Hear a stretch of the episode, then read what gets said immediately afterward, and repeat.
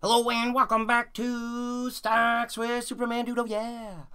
Uh, this is video in stock number 34 out of 100. Uh, the 100 most popular stocks going in alphabetical order, giving them a grade from 0 to 10 based on 9 key factors. Uh, next up on the list is GNUS Genius Brands International. First, what do they do? Well, let's take a look. Uh, Genius Brands International, a content and brand management company, creates and licenses multimedia content for toddlers to tweens worldwide. The company offers Rainbow Rangers, an animated series about an adventure of seven magical girls.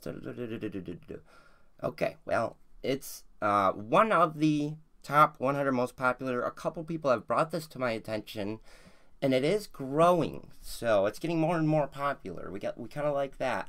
Uh, have a read on it if you like. Uh, let's take a look at, first of all, the earnings growth uh, for Genius.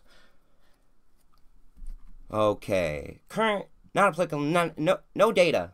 No data. Huh. Bummer, dude. Uh, any price target? Let's take a look for a price target. Uh, no price target. Uh, we, yeah, nothing. Nothing really. Had a buy recommendation here, uh, but that's about it. Lots of missing data. Uh, a PE ratio not applicable. Uh, the beta, beta is 2.03, more on the risky side than not. Stock price right now $1.76. Not really gaining my attention. Uh, let's take a look at the short interest on GNUS. Uh, has increased by 2%. Nothing fantastic or to write home about. Let's take a look at the stock chart. Uh, has come down from its most uh, high point at, at eight bucks a share, traveled in, the, in this downward trend with no volume really until April, May, uh, roughly May 2020, uh, when it saw an increase in volume and a spike from 30 cents a share all the way up to a high of six bucks a share. That's a nice move.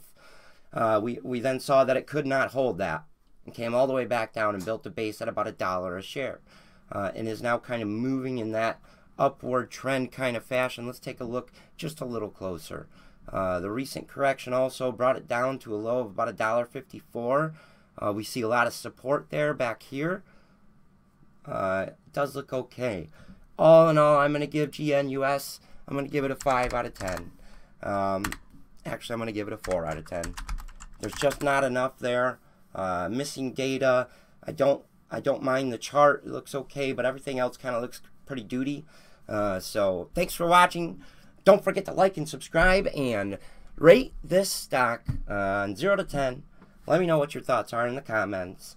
Uh, next one up is Google. So we'll see you then.